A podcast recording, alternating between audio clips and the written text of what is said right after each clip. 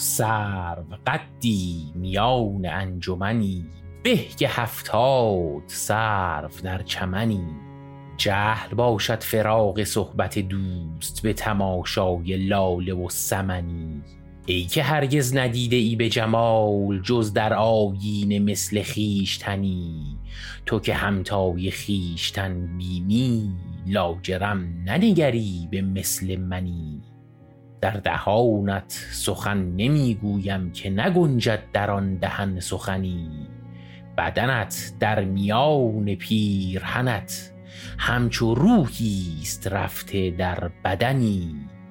وان که بیند برهنه اندامد گوید این پرگل است پیرهنی.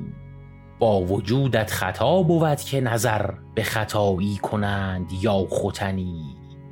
باد اگر بر من افتد ببرد که نمانده است زیر جام تنی. چاره بیچارگی بود سعدی چون ندانند چاره ای و فنی.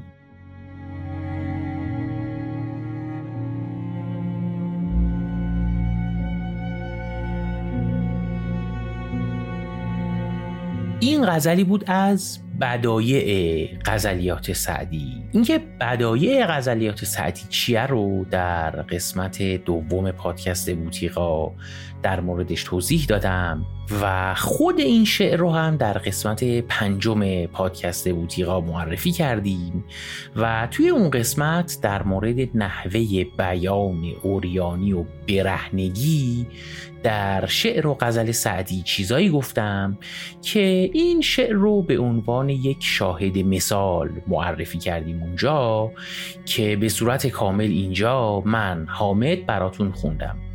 لینک های اون دو قسمت رو هم در توضیحات این قسمت پادکست قرار دادم.